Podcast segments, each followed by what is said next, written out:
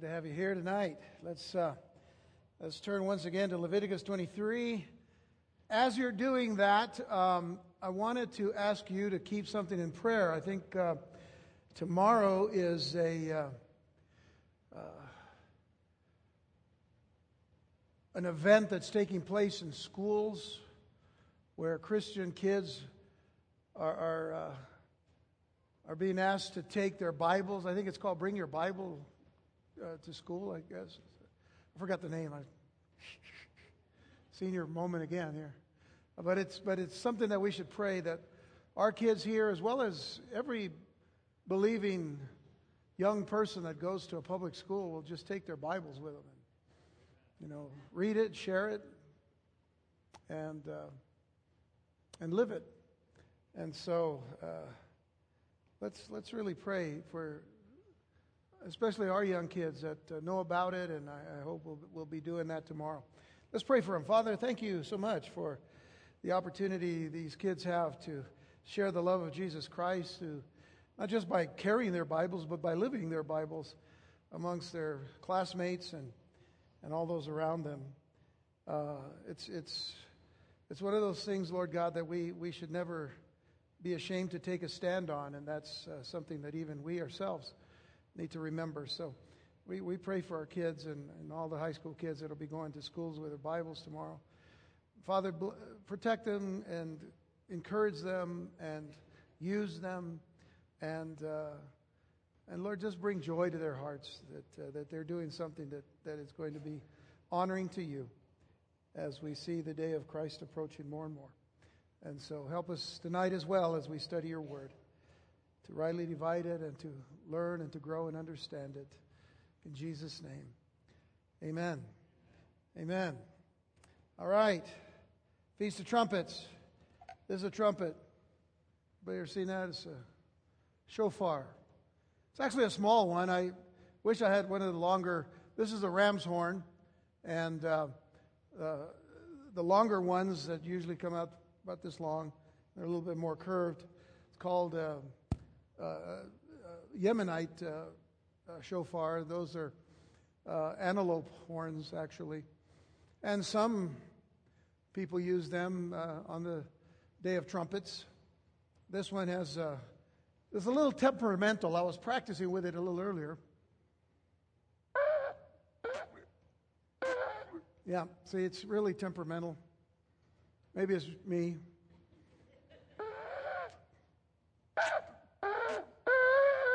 Here it comes. Give me another five minutes and we'll get it. Sometimes they have little.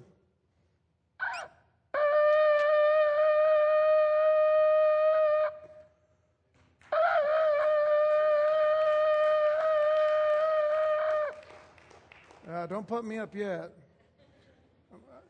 There's, there's four different blasts, and I have, uh, uh, if I can't get the one long one, I can't get the other ones either.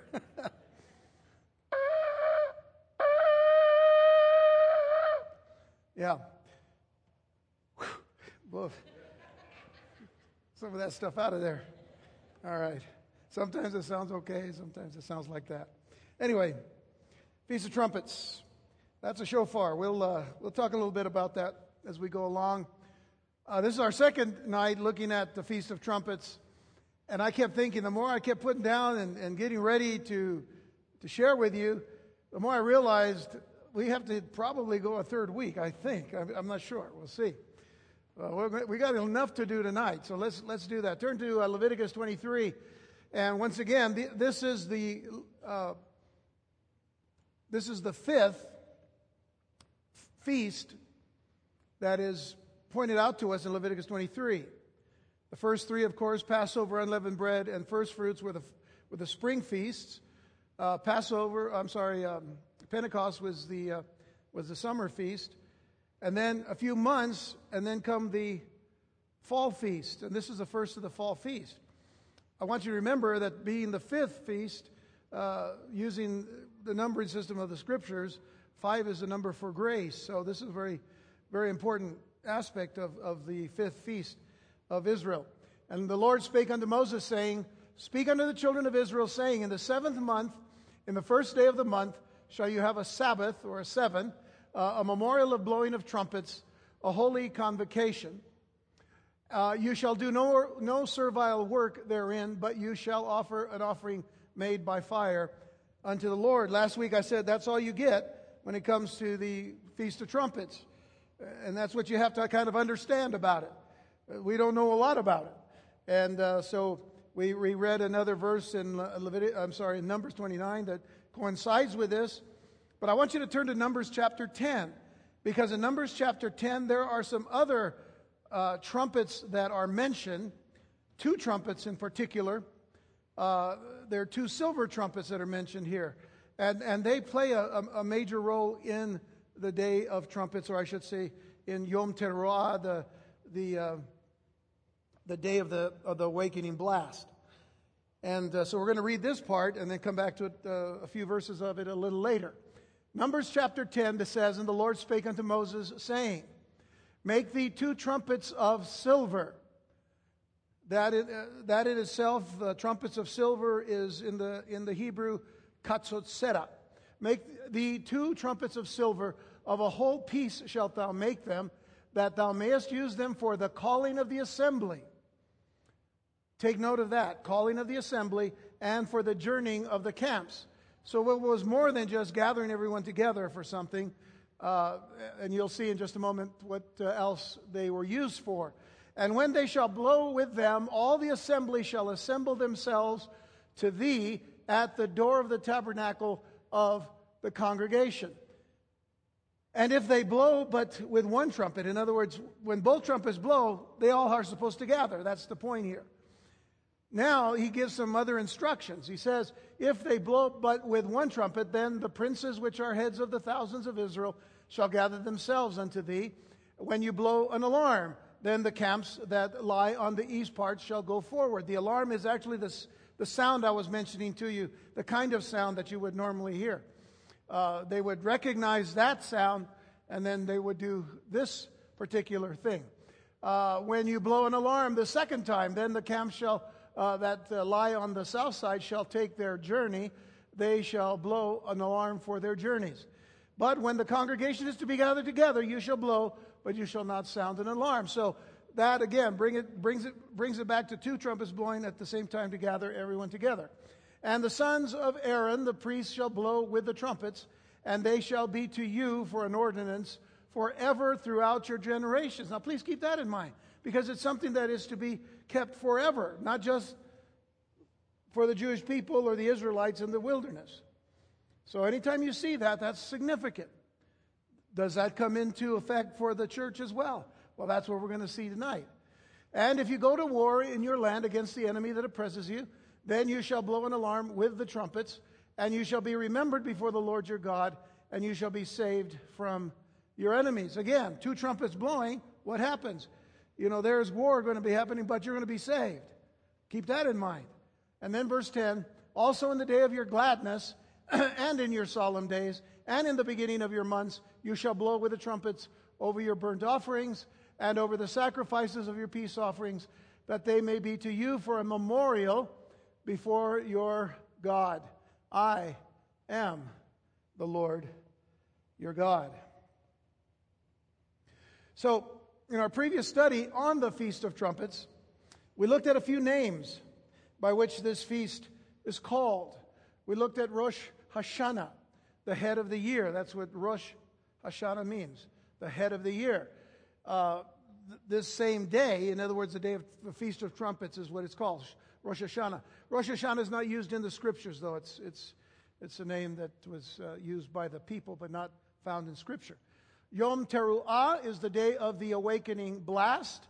Teruah is really a sound, but uh, most of the Jewish uh, scholars and writers and rabbis apply the shofar to that. i am going to talk a little bit about that later. The day of the awakening blast.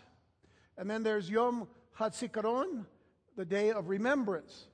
Uh, this one would take uh, another whole uh, study in itself, but it is also uh, a name that is used on the day of trumpets. Uh, Yom HaKeseh, which we focused upon a little bit last week the day of hiding or the hidden day. So we focused our attention on why the feast is such a mystery from this name Yom HaKeseh, the hidden day. And considered that the hidden nature of the day was to encourage the need for searching such mysteries out. In other words, if there's something to search out, we, we are, are to search it out. And certainly that is something that is uh, kind of put out as a challenge from this because you know, when you look at Passover, it gives us so many details about what you're supposed to do uh, unleavened bread, uh, first fruits, what you're supposed to do at, Pas- at, uh, at Pentecost, in other words, the Feast of Weeks, uh, the kinds of offerings you're supposed to give, and so on and so forth. And then we get to this one, and there's nothing but blowing of trumpets. So we established that this feast, along with the other fall feasts, in other words, uh, Yom Teruah, Yom Kippur, and Sukkot, which is the Feast of Tabernacles, all three of these last feasts uh, of the fall feast point to the second coming of Jesus Christ, as well as the completing of the seven years of judgment left for the nation of Israel. So the blast is given, then begins the time of judgment. Now, to the children of Israel, before great judgments would come, they were given to focus their attention upon where they were with God. And if they were far from God, they needed to return to God. So Rosh Hashanah is considered the Jewish New Year's Day, observed on the first two days of the month, the month of Tishri, marking the beginning of the 10 day period of prayer. Notice prayer, self examination, and repentance. Prayer, self examination, and repentance. Now, the theme of the Jewish high holidays, which are, by the way, uh, these three the Feast of Trumpets, Yom Teruah, um, Yom Kippur, and uh, Sukkot. These three have this theme. That is, they're called the season of Teshuvah. Teshuvah. T E S H U V A H. The season of Teshuvah which means turning back to God. It just means turning back to God. And the focus is upon repentance. Now, I had mentioned last time that in the previous month of Elul, which is the sixth month, a trumpet was blown every day to warn the people to turn back to God, except the 30th day, which was silent. The people focused then on David's great psalm of repentance. This is what they focused upon. Psalm 51, verse 1. In Psalm 51, verse 1, it says, Have mercy upon me, O God, according to thy loving kindness, according unto the multitude of thy tender mercies, blot out my transgressions. Now, most of us know that this was the psalm of repentance by David after he had committed the great sin uh, with Bathsheba. And uh,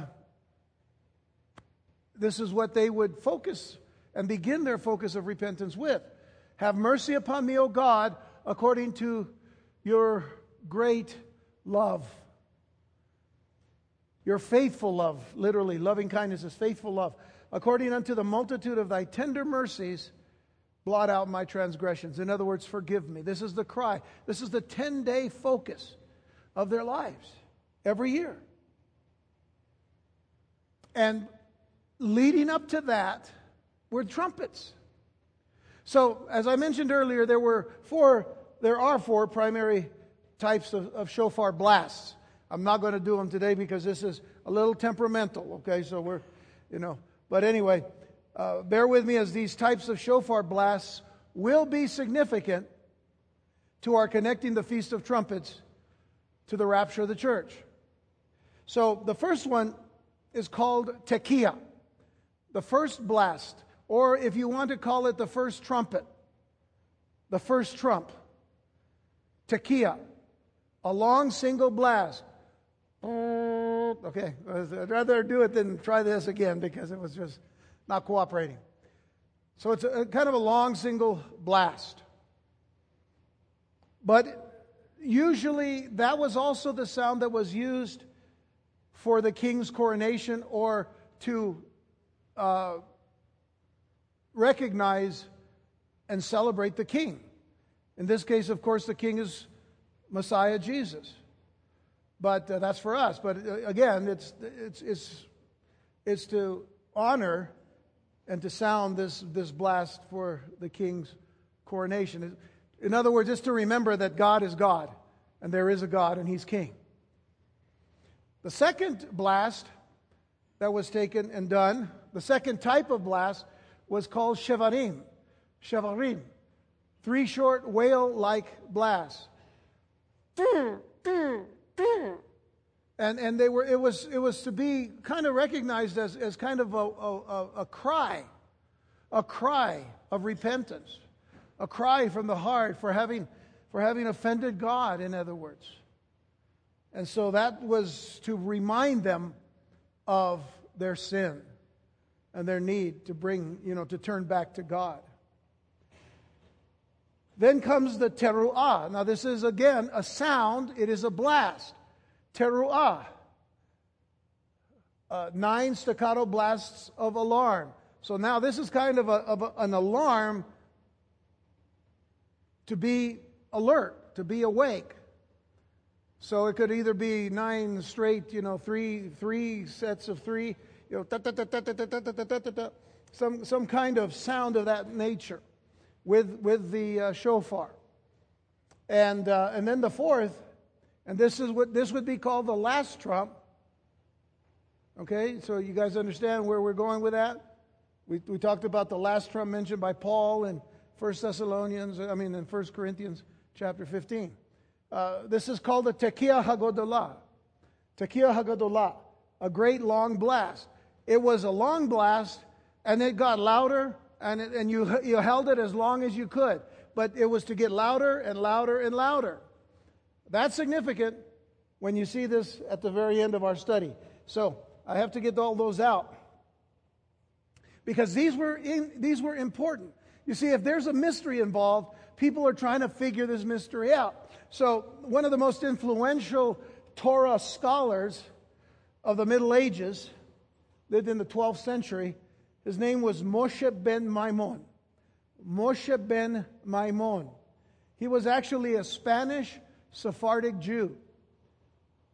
And he was known and has been known by his Latin name, Maimonides, or Maimonides, or Maimonides. Maimonides. There you go, something like that. Anyway, however, however it was pronounced,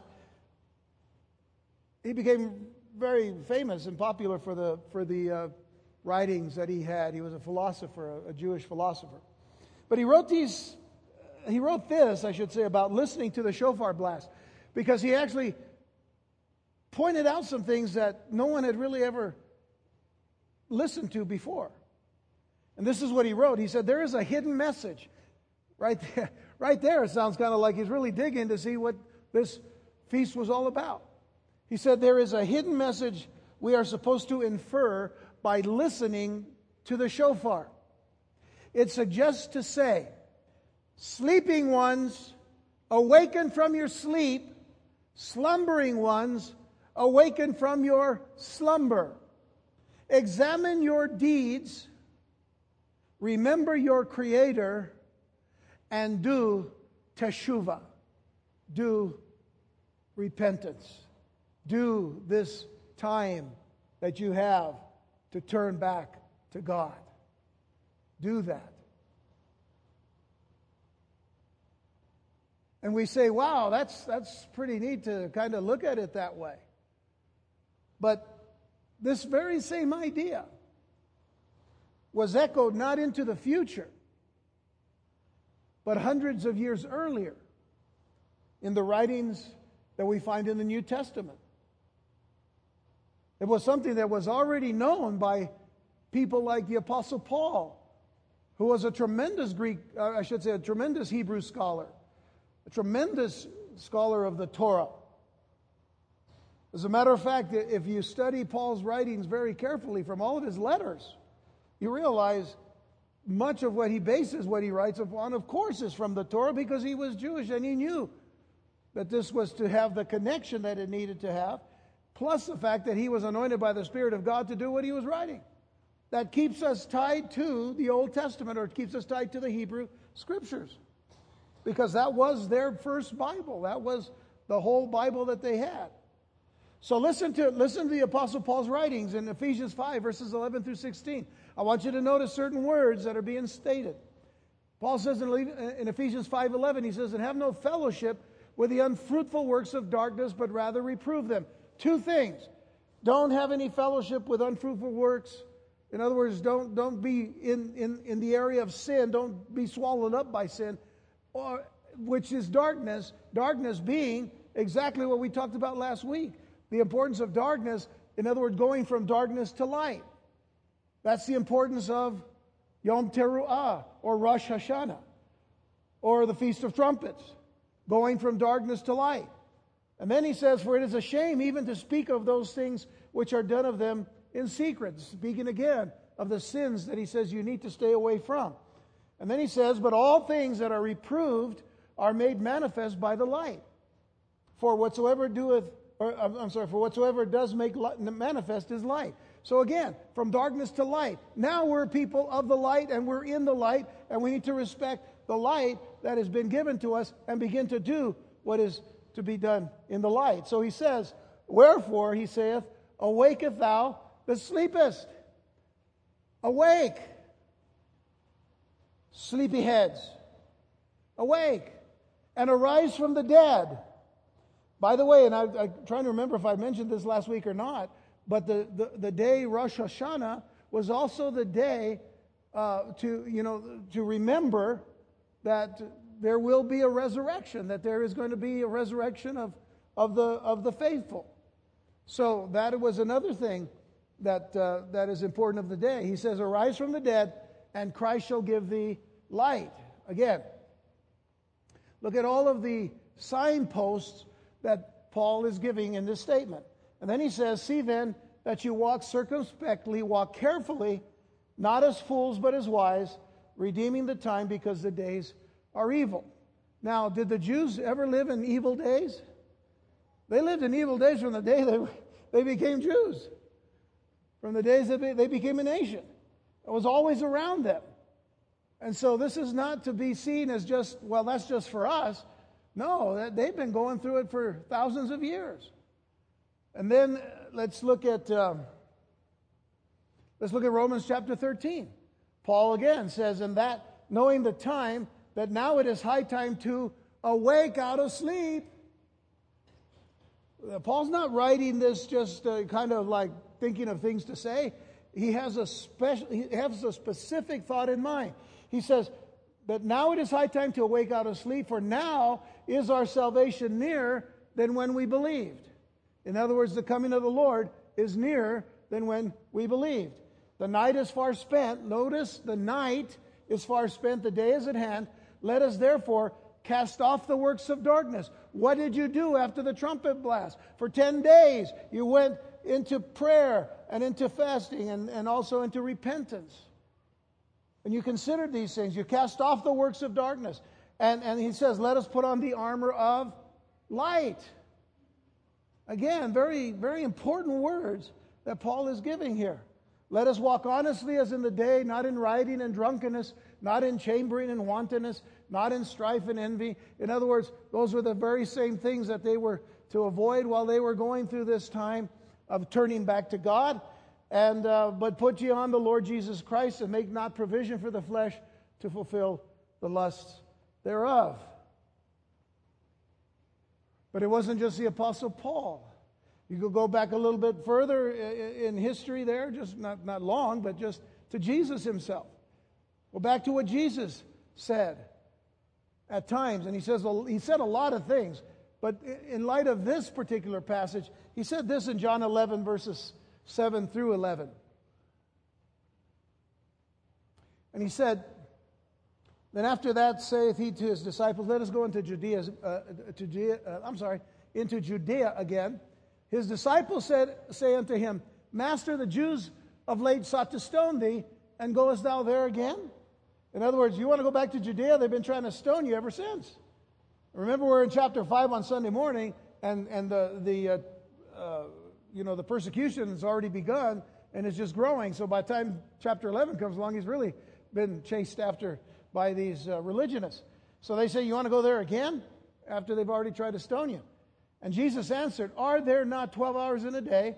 If any man walk in the day, he stumbles not, because he sees the light of this world. But if a man walk in the night, he stumbleth, because there is no light in him. So now you can kind of see a little bit of, of, of the, uh, of the symbolism here in Jesus' words. But then he said, These things said he. And after that he saith unto them, Our friend Lazarus, Lazarus sleepeth, but I go that I may awake him out of sleep. And we know what happened to Lazarus. He was actually dead. They thought he was just, you know, kind of sick. And they said, well, if he's going to wake out of sleep, that's a good thing. But Jesus already knew he was going to die and he was going to, you know, be dead when he got there. So now he was going to be able to show everyone there that he was, in fact, the resurrection and the life.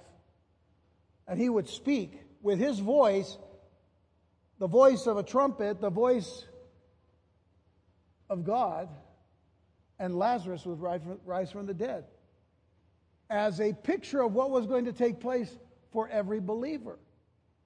So,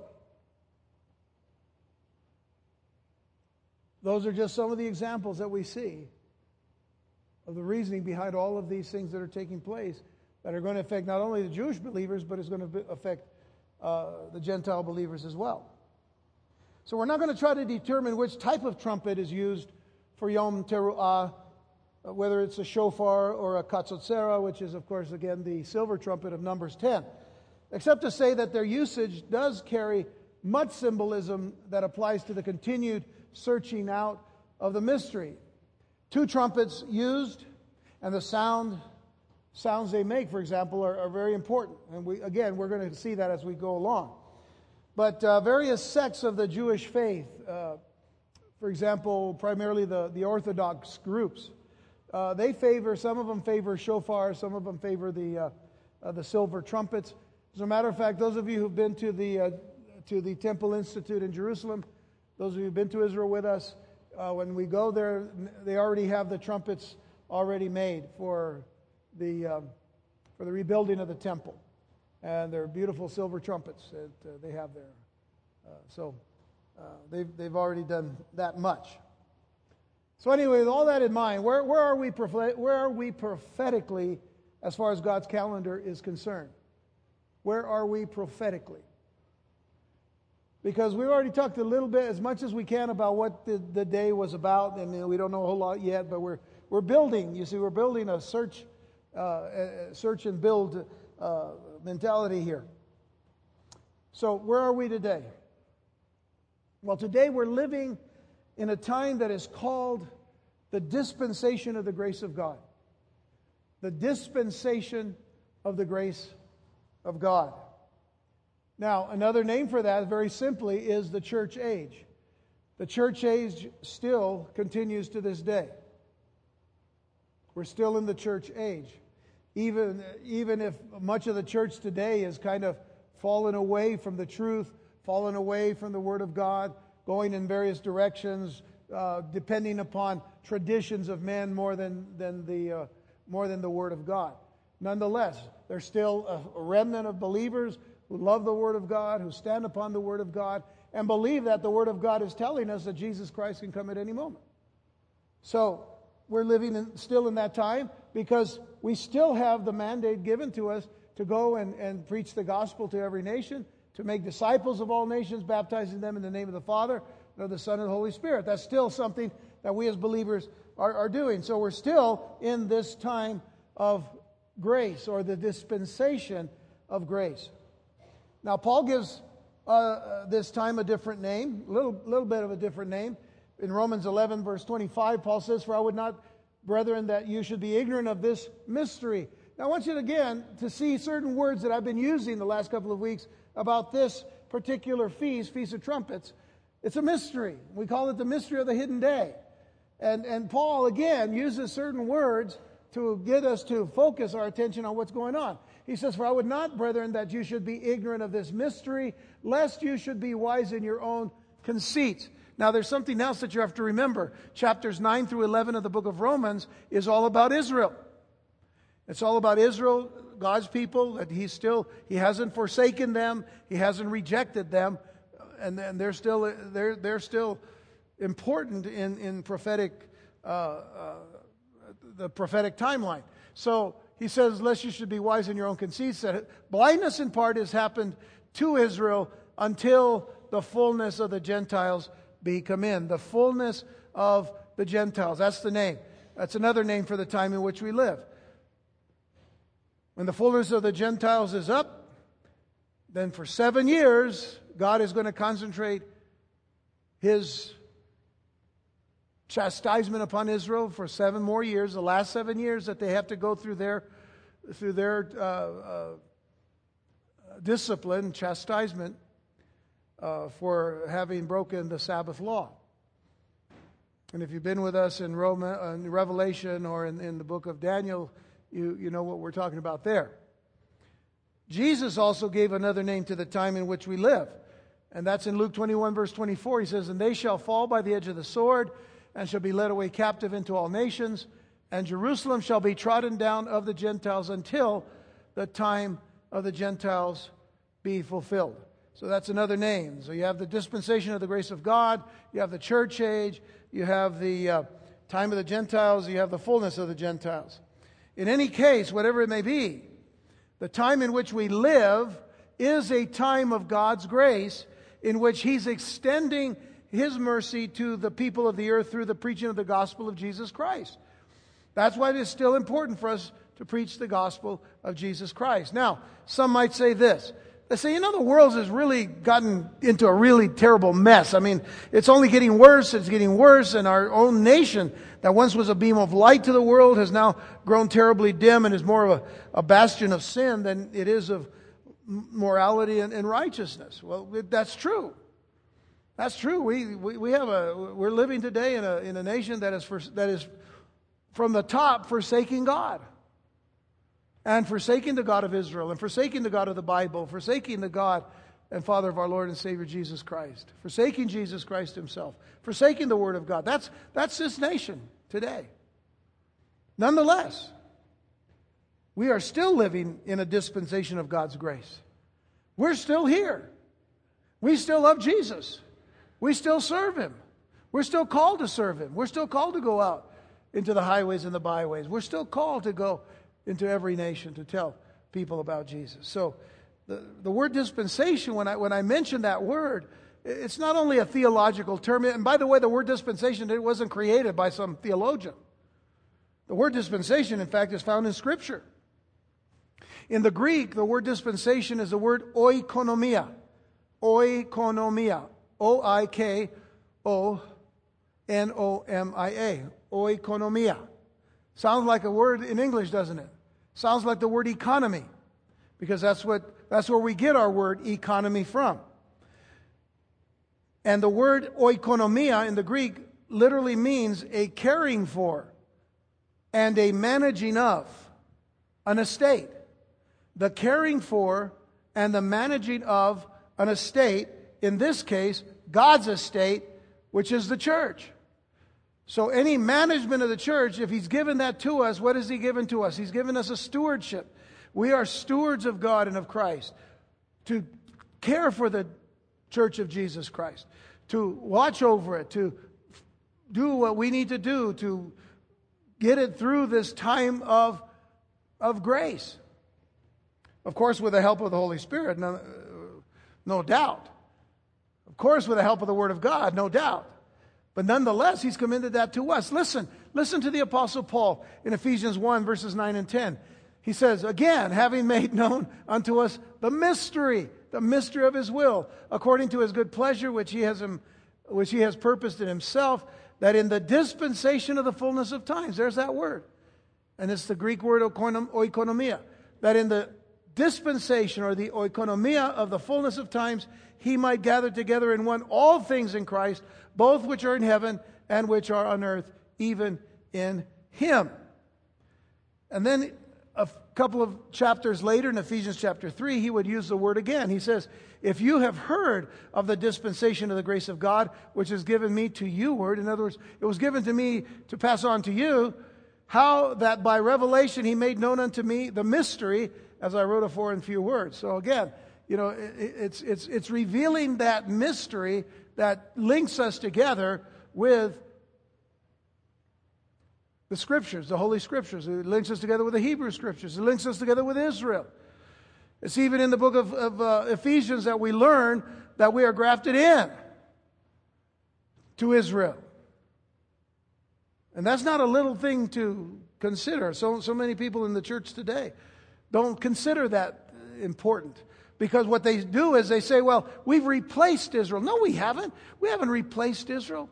You read again Romans 9 through 11, and you read again these passages in Ephesians where it says that we, you know, uh, he's, he's torn down the walls of partition so the two become one. Uh, that doesn't mean, that doesn't say that uh, Israel is, is forsaken or, or rejected by God, does it? Not at all. So, Paul in Colossians chapter 1, verses 25 through, uh, well, one more, or did I go backwards? No. Whereby, when you read, you may understand my knowledge in the mystery of Christ. Okay. Part of the mystery is the bringing together of the church and the, the, uh, uh, the nation of Israel and the people of Israel as one. All right. So, Colossians 1.25 says, Wherefore, or whereof I am made a minister according to the dispensation of God. There's the word again, oikonomia which is given to me for you to fulfill the word of God, to fulfill it. So there's got to be a completion of this oikonomia. Even the mystery which has been hid from ages and from generations, but now is made manifest to his saints, to whom God would make known what is the riches of the glory of this mystery among the Gentiles, which is Christ in you, the hope of glory.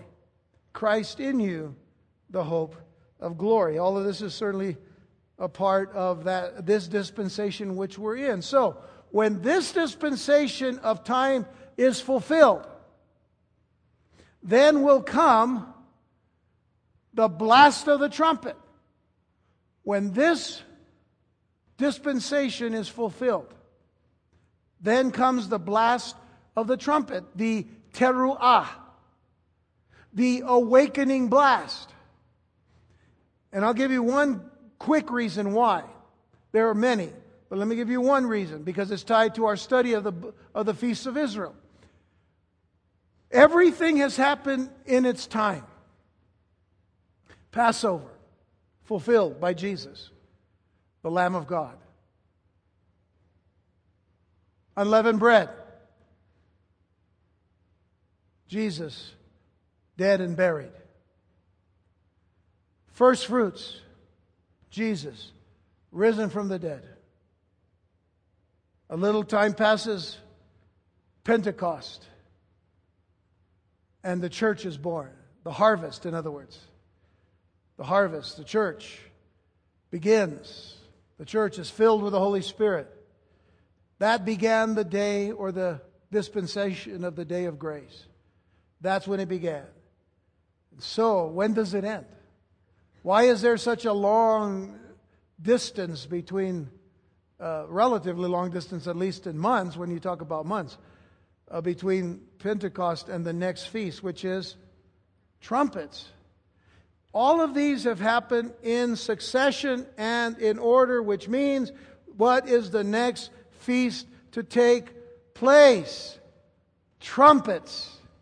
Therefore, when this is when this dispensation of time is over, then comes the blast of the shofar. Then comes the, the awakening blast, the sound.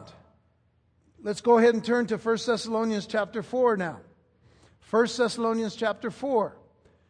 We left off with this. I gave you those scriptures to say this is where we're going to pick up. So now we're picking up. And I got to really fly now, okay? So uh, be really quick with your notes and, and and stuff. 1 Thessalonians 4, verses 16 through 18. First of all, Paul warns before this and, and says, Listen, I, I don't want you to be ignorant about what's happening here in these days. I want you to be ignorant about what's happening. Because there, was, there were so many different ideas and thoughts about what was going on. And uh, so Paul is just trying to encourage them. He says, uh, uh, I would not have you to be ignorant, brethren, concerning them which are asleep. In other words, those that have already died in Christ. Because we believe that Jesus died and rose again, even so, them also which sleep in Jesus will God bring with him. So he's already encouraging them, see, but, but here he says, For the Lord himself. And this is what we want to look at. For the Lord himself shall descend from heaven with a shout. Now, I've underlined that word because you'll see in just a moment that that word is tied to the word teruah. For the Lord himself shall descend from heaven with a shout, with the voice of the archangel, and with the trump, the trump of God. And the dead in Christ shall rise first. And then we which are alive and remain shall be caught up together with them in the clouds. Whoops. We which are alive and remain shall be caught up together with them in the clouds to meet the Lord in the air. And so, uh, and so shall we ever be with the Lord. To meet the Lord in the air, but not just in the air. Not kind of like, well, we'll just kind of be like the, you know, the uh, balloon festival, you know, we just kind of meet up in the air. No, uh, yeah, we're going to meet in the air, but there's a specific place that we're going to meet. That's what a lot of people don't realize is that, you know, there is a place we're going to go. And then he says in verse 18, comfort one another with these words. Paul has been teaching them this long before he was writing these words down as, as, as part of our uh, canon of Scripture now. He was teaching them the Old Testament because that's what they had to teach them about the coming of the Lord. So to hear the words trump there, or the trump of God, the sound, which was the sound, teruah, of, of joy on the day of the sounding blast, we are now given here a picture, a perfect picture of the holy day of regathering of the believers in Mashiach, the believers in Christ, Messiah. Not surprisingly, the signal of the gathering will be the sound of the shofar or katzotzera, katzotzera, the silver trumpets. In fact, the reference uh, here, as I mentioned earlier, is to a particular note sounded at Yom Teruah, the particular blast teruah, that is normally translated here in verse 16 as shout. Connected going back to the Hebrew, it's the same word. And it comes from the Hebrew word teruah, better translated in this context as the alarm blast, the awakening blast of the shofar. The same reference can be found in 1 Corinthians 15. Let's go there. So now when we look at 1 Corinthians 15, and we're going to begin at verse 50, and the reason is because we have to set up what is going to be said here in just a moment. For Paul says, Now this I say, brethren, that flesh and blood cannot inherit the kingdom of God, neither does corruption inherit incorruption. Behold, he says, I show you a mystery. So now he says, Now here's a mystery but it's going to be revealed. Yom HaKeseh is a mystery, but it's being revealed. We shall not all sleep. We shall not all die. But we shall all be changed. In a moment, in the twinkling of an eye, when? At the last trump. At the last trump. For the trumpet shall sound, and the dead shall be raised incorruptible, and we shall all be changed. We shall be changed. Changed completely. Transformed from mortal to immortal, from corrupt to incorruptible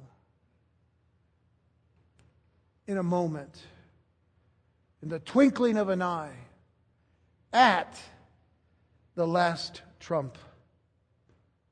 For this corruptible must put on incorruption, and this mortal must put on immorality. Uh, immortality, please forgive me on that. Must put on immortality. Folks, listen, what were the 10 days after the blast about? Turning back to God. Their lives had been lived once they were in the world and they saw the things of the world and they went after the things of the world, and God had to put them into captivity and put them under slavery and all kinds of stuff. They would keep coming back. God says, You, you got to come back to me.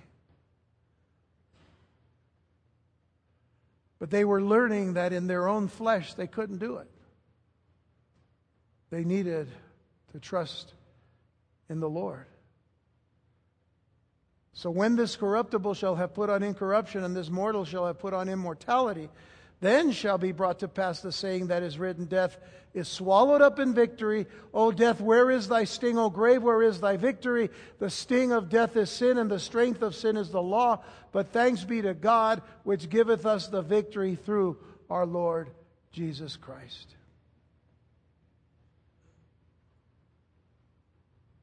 There's one other place where this link between sound and the sound of the trumpet is important.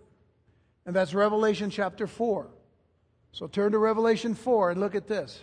Boy, I'm running out of time here, but I'm going to I'm to do my best. We're going to finish tonight, at least this part. Uh, okay. All of this has been important to link together. Revelation chapter 4, verse 1. Remember now, there have been two chapters devoted to Jesus' message to the church. The seven churches. Seven churches of Asia Minor. But now, beginning of chapter 4, Paul, uh, David, I'm sorry, John says, After this I looked, and behold, a door. Y'all see that? Can you, can you read it? Because it's, I know it's kind of small, but uh, I didn't want to have to split up this, this verse. A door. Y'all see the door? All right. A door was open in heaven. Now, what did I say earlier? You shall be caught up together, the dead in Christ shall rise, and then we shall be caught up together with them, and we shall meet the Lord in the air, right? But, but not just, you know, floating around here and there a door was open in heaven, and the first voice which I heard was, as it were, of a trumpet talking with me, which said, Come up here. This is linked to the idea of being caught up by God to him, Come up here, and I will show thee things which must be hereafter. The next two verses, he sees inside, and what does he see? He sees the throne of God. He sees all of the things that are precious and holy and just can't be seen by anybody, just anybody. The door's open. Brings us to this thought of trumpets and regathering trumpets and regathering. Consider what happened when Moses brought the children of Israel out of Egypt to Sinai, when he finally gets them to Sinai. And Moses goes up to God, up to God. You, you see a little bit of a tie in here? He goes up to God while the people await his return to them. The Lord sends Moses back to sanctify and to set those people apart. He says, You must go and sanctify these people. Now, turn, if you will. Turn to Exodus 19. Exodus 19. I'm, not stopping. I'm, I'm moving on here, so you got to stay with me. Exodus 19. So he's gone up God tells him to go and sanctify the people, set them apart. And it came to pass on the third day, Exodus 19, verse 16, it came to pass on the third day in the morning that there were thunders and lightnings,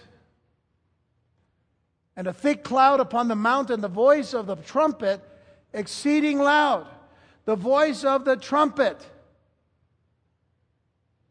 So that all the people that was in the camp, they trembled because of what they heard and what they saw because of the lightnings and the thunder, and then the voice of the, of the trumpet. And Moses brought forth the people out of the camp to meet with God, and they stood at the nether part of the mount, and Mount Sinai was altogether on a smoke because the Lord descended upon it with fire. In other words, it was just covered, you know, with this, this smoke, which was really the, you know, this, this awesome presence of God. The smoke thereof ascended as the smoke of a furnace, and the whole mount quaked greatly. Read uh, Isaiah 6 when Isaiah is caught up into that vision of, of, the, of the temple and he sees God and all, and what happens in there. And then in verse 19 it says, And when the voice of the trumpet sounded, and I want you to notice something, sounded long and waxed louder, which means it grew louder and louder.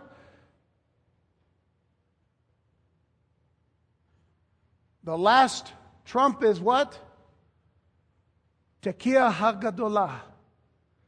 The long blast, as long as it can be, and it gets louder and louder. Moses spake, and God answered him by a voice. The Lord came down upon Mount Sinai on the top of the mount, and the Lord called Moses up to the top of the mount, and Moses went up. Just as John went up. And then, of course, you can read on about what takes place after this. But verse 19, the whole point of this is that verse 19 describes the, tum- the trumpet blast as sounding long and wax grew, or, uh, grew louder and louder and louder. That again is the blast of the last trump. That again is the blast of the Tekiah Hagadolah on the Feast of Trumpets. First, uh, 1 Corinthians 15, the same thing. The very same thing. At the last trump. This is not having to do with any of the trumpets of Revelation where it talks about the trumpet judgments. Not not even close. And not even the Jews will believe that. They don't believe that. When they hear about trumpets of this nature, they're thinking of the feast of trumpets and the kinds of blasts that are blown to remind them of certain things. The first trump raises the dead, as I kind of let it out last week. The first trump raises the dead, but we who are alive and are changed from mortal to immortal at the sound of, of the last trump there's the trump. And I said last week, if there's a last trump, there has to be a first trump. The awakening blast awakens the dead in Christ. The last trump, we are changed. We are changed. But it doesn't end there. It brings us back to Numbers chapter 10, because one thing that hasn't been mentioned is that silver, as I, as I mentioned before, there's certain, there's certain connections to all kinds of pictures in the scripture. Silver, actually, the, the metal silver is the metal of redemption. It represents the redeemed and it represents the redemption that belongs to the redeemed. So I want you to consider something. If you go back to Numbers chapter 10, verses 1 through 3, and that's the only part we're going to look at because we read the first 10 verses there. But in Numbers 10, verse 1, it says, And the Lord spake unto Moses, saying, Make thee two trumpets of silver, of a whole piece shalt thou make them, that thou mayest use them for the calling of the assembly. The calling of the assembly and for the journeying of the camps. And when they shall blow with them, all the assembly shall assemble themselves to thee at the door. Look at the word door, the door of the tabernacle of the congregation at the door. The very same picture that we saw in Revelation. The door of the tabernacle of the congregation. So, going back, remember again, verse one, verse 1. After this, I looked, and behold, the door was open in heaven. And the first voice which I heard was that, as it were, of a trumpet talking with me, which said, Come up here, and I will show thee things which must be hereafter. But the fact of the matter is, when we are called out by the last trump, and the dead in Christ shall rise first at the first trump, and then we who are alive and remain shall be caught up together with them to meet the Lord in the air, and to ever be with him, comfort one another in these words. Where are we going to be? Just floating in the air, or are we going to be at the door? We have a place now to go. The door of the tabernacle of meeting. The door into the very temple in heaven. Now think about this. Y'all, y'all have read Matthew 25 about the ten virgins. The ten virgins. There are ten virgins that were part of this wedding feast that was going to happen. Five of the five of the ten virgins, you know, they had their lamps filled with oil, and five didn't have any oil at all. So it came time when the bridegroom came that uh, you know these these uh, ten virgins these ten virgins were supposed to respond and come you know you know there to be uh, assisting with the uh, with the bride. But we're told in Matthew 25, and Jesus tells us this in, in, this in this picture he gives us. He says, and while they went to buy, in other words, because they said, well, they asked the first five, they said, well, could, you, could you give us some of your own? They said, no, no, we, you know, we won't have enough. We, we, you guys have to go buy something and, and get your own oil, but hurry up because the bridegroom is near, the bridegroom's coming. So while they were out buying, the bridegroom came, and they that were ready went in with him to the marriage, and the door was shut. The door was shut. Who went in? The five virgins who were ready the five virgins that had the oil. They were ready because they were already believers, in essence, filled with the Holy Spirit. Afterward came also the other virgins, saying, Lord, Lord, open to us. But he answered and said, Verily, I say unto you, I know you not. And then I add to verse 13 on this slide here. Watch therefore, for you know neither the day nor the hour wherein the Son of Man cometh. That's the warning. You need to be ready. Because the Lord can come at any moment. And when He comes, the door will only be open to those who have heard the blast of the trumpet. The blast of the trumpet. Because seven years are coming upon which Israel must be judged. So that, so that the Lord can purify them and bring them in to the kingdom along with uh, every believer that comes during that time of the seven year tribulation. I thought about Noah. We're told in scriptures we're living in the days of Noah today. Tremendous evil in this world. Noah preached, preacher of righteousness.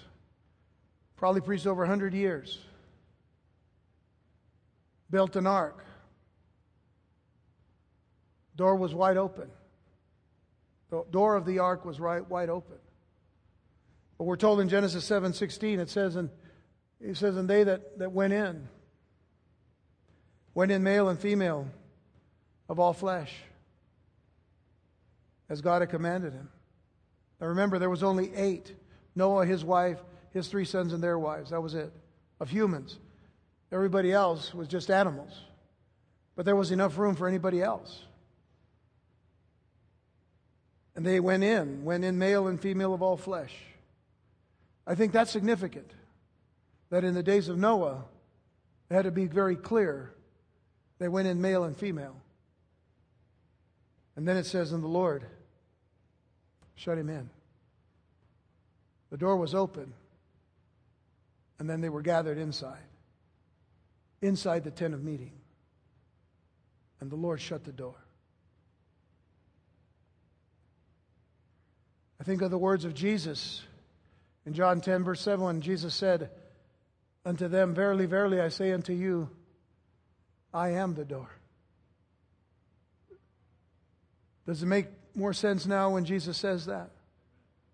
If we understand what he's been talking about all along, about all of these festivals and feasts that pertain to his not just his first coming, but now his second coming, that pertain to his coming for his people, for his church, sounding the blast of the trumpet, and those who hear will gather.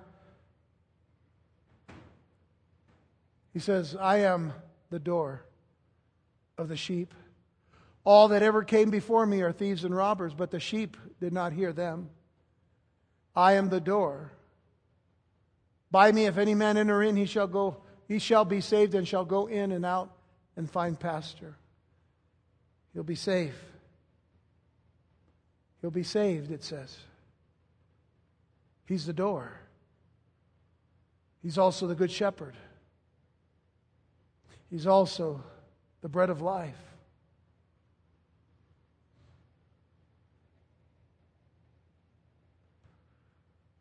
So, we've, we, we've made more ground now in the Feast of Trumpets, and still, and still, we didn't get to the Jewish wedding ceremony, which I wanted to do tonight. If you want to stay for another two hours, we can do that. No, you probably don't want to do that. So, I'm, I'm not sure we'll we'll do that next week because we want to move on to the next. But I might. Okay, so next week is is a surprise. Whether we do a third week on the Feast of Trumpets or we just go ahead and go on to, to uh, the Yom Kippur, because it's all important here. But I, I just want to give you every picture that you can to understand what is going on as we wait for the coming of Jesus. This is the reason, again, why, listen, why Jesus said, Let not your heart be troubled. John 14, let not your heart be troubled. You believe in God believe also in me. In my Father's house are many mansions. If it were not so, I would have told you. Many dwelling places. Well, I think every dwelling place has a door. But the most important dwelling place is the one door that gets us into the whole of the dwelling places. I go to prepare a place for you, Jesus said. And if I go to prepare a place for you, I will come again and receive you unto myself, so that where I am, there you will be also. Not on earth. What is we, have no purpose, folks. We have as a church no purpose at all being on the earth during the tribulation period. No purpose. And even if you believe that we're going to be here, give me a purpose for it. We are not seen throughout any of the, of, of, the, of the prophecies that deal with the end times, especially the day of the Lord, the seven year. We are not given anything. We're not even, we're not even seen, not even mentioned. God has His own purposes, and He had His purpose for us. We're still in that purpose. The time of the Gentiles. We're still in that purpose, the church age. We're still in that purpose, the dispensation of the fullness of times. We're still in that purpose. But when our job is done, when He considers that, He's just going to blow the trumpet. I don't think it'll look like this or even sound like it.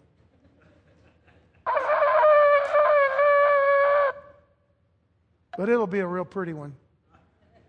And it'll be long, and it'll be loud, and it'll only get louder. And then we will be changed. In a moment, in the twinkling of an eye, at Tekiah Hagodolah, the last trump. You ready? I hope you are. Father, thank you for the opportunity once again to search out your scriptures, Lord. We, we dug deep in a lot of areas tonight, so I pray, Father, that it will all make sense. I know that you've given us your perfect word to appreciate, to learn, to know, to understand. I pray also, Father God, that we will check our hearts each and every day as to where we are to be with you. Never to consider anything less or cheap or mundane about any of these issues. They're all important to us. You didn't give us so much, Lord God, that we would miss out on what your truth is. So we thank you for these connections. We thank you for all of this, uh, Lord, that picture upon picture that we can base, Lord, our understanding of your word upon. Help us and continue to help us through these times as we look for the day of Christ because, Lord, we're living in very dangerous times. More dangerous now than ever before, but Lord, greater are you that is in us than he that is in this world. So we're just thankful. So thankful to be your sons and your daughters, your children, your servants, and your friends because you've made us that. It isn't what we've wanted to become, it's what you've made us to be so that we can be safe, safe with you, safe in your loving arms. We thank you for that. In Jesus' name, amen.